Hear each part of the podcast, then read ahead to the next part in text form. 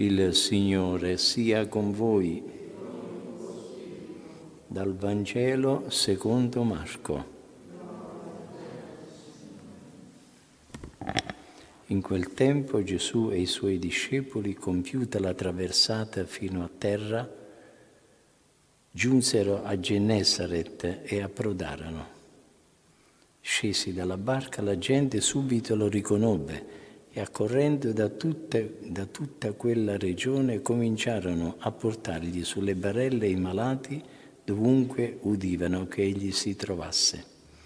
E là dove giungeva in villaggi o città o campagne, deponevano i malati nelle piazze e lo supplicavano di poter toccare almeno il lembo del suo mantello e quanti lo toccavano venivano salvati. Parola del Signore. Il nostro deletta. Sia lodato Gesù Cristo. Dopo la prima moltiplicazione dei pani, Gesù ordinò ai suoi discepoli di salire sulla barca e dirigersi verso Bezzaida. Durante la traversata del lago si levò un vento così forte che la barca stava per essere travolta dalle onde. Gesù, rimasto solo sul monte a pregare, di notte venne incontro ai discepoli camminando sull'acqua. Poi salì sulla barca e intimò al vento di fermarsi e subito il lago si calmò. La barca con Gesù e i suoi discepoli approdò di buon mattino non a Bethsaida, un po' più lontano, a Gennesaret. Appena sbarcati la gente riconobbe Gesù. La notizia subito si divulgò in quella città e in tutti i paesi vicini. Vi fu dappertutto un movimento generale e cominciarono a portare davanti a Gesù malati di ogni genere lo zelo e la carità di quelli che portavano gli ammalati imploravano il suo soccorso e avendo saputo che era solamente di passaggio per quel luogo, lo pregavano perché gli ammalati potessero toccare almeno l'orlo della sua veste. Gesù lo permetteva con bontà ineffabile, si lasciava avvicinare e toccare, tanta era la confidenza e la libertà che a tutti ispirava la sua dolcezza. La guarigione dei primi ammalati animava gli altri e chiunque approfittava della sua condiscendenza otteneva l'adempimento dei suoi desideri. E dice il Vangelo, quanti lo toccavano erano guariti. Noi cristiani siamo molto più fortunati degli ammalati di cui ci parla oggi il Vangelo poiché abbiamo la grazia di toccare non le vesti di Gesù, ma Gesù medesimo e la sua carne gloriosa ogni volta che ci accostiamo alla Santa Eucaristia e lo riceviamo nella nostra anima. Anche noi abbiamo bisogno ogni giorno del contatto con Cristo perché la nostra debolezza è grande e molte sono le nostre malattie.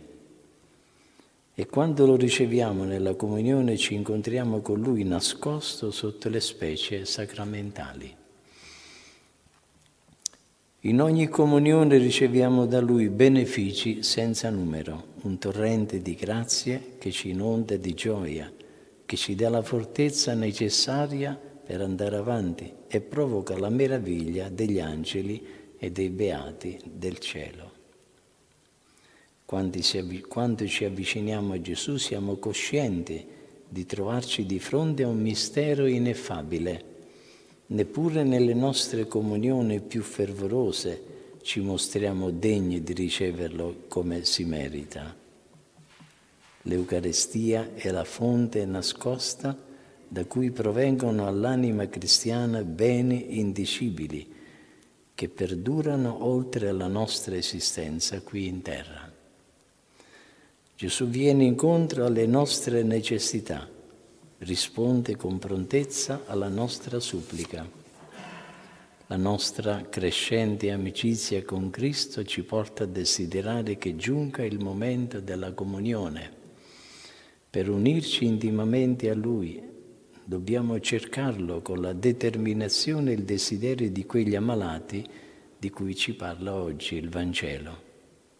Se talvolta ci dovesse risultare difficile recarci a ricevere Gesù nella Santa Comunione, faremo ricorso alle nostre risorse di volontà, di intelligenza, di amore. O cercheremo allora con la decisione con la quale Maria Maddalena andò al sepolcro all'alba del terzo giorno senza curarsi dei soldati che lo custodivano né della pietra che impediva l'accesso.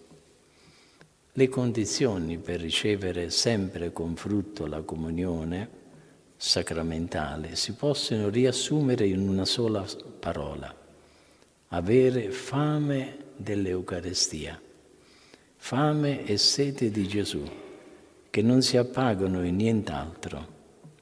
Desiderio vivo di comunicarci, sintimo di fede e di amore, ci condurrà a fare molte comunioni spirituali lungo la giornata, mentre stiamo per la strada o impegnati nel lavoro o in qualsiasi altra occupazione. La comunione spirituale consiste in un desiderio ardente di ricevere Gesù sacramentato e in un abbraccio amoroso come già lo si fosse ricevuto. La comunione spirituale pro, prolunga in un certo modo i frutti dell'ultima comunione eucaristica, prepara per la prossima, ci aiuta a riparare per le volte in cui forse non ci siamo preparati con la delicatezza e l'amore che il Signore si aspettava da noi. Aiuta a riparare per tutti quelli che si comunicano in peccato grave e per quanti hanno dimenticato che Gesù è rimasto tra noi nel sacramento dell'Eucaristia. La comunione spirituale si può fare senza essere osservati da alcuno, senza necessità di digiuno e possiamo farla spesso in qualsiasi ora del giorno. Dobbiamo intensificare particolarmente le comunioni spirituali la sera, al momento di andare a letto, la mattina al risveglio mentre ci prepariamo a cominciare la giornata. In questo modo l'Eucarestia presiederà la nostra esistenza e ne sarà centro e vertice. Rivolgiamoci oggi al nostro angelo custode perché ci ricordi spesso la vicinanza, vicina presenza di Cristo nei tabernacoli dei nostri paesi dove viviamo e perché crescano ogni giorno di più i nostri desideri di ricevere Gesù e il nostro amore verso di Lui. Sia lodato Gesù Cristo.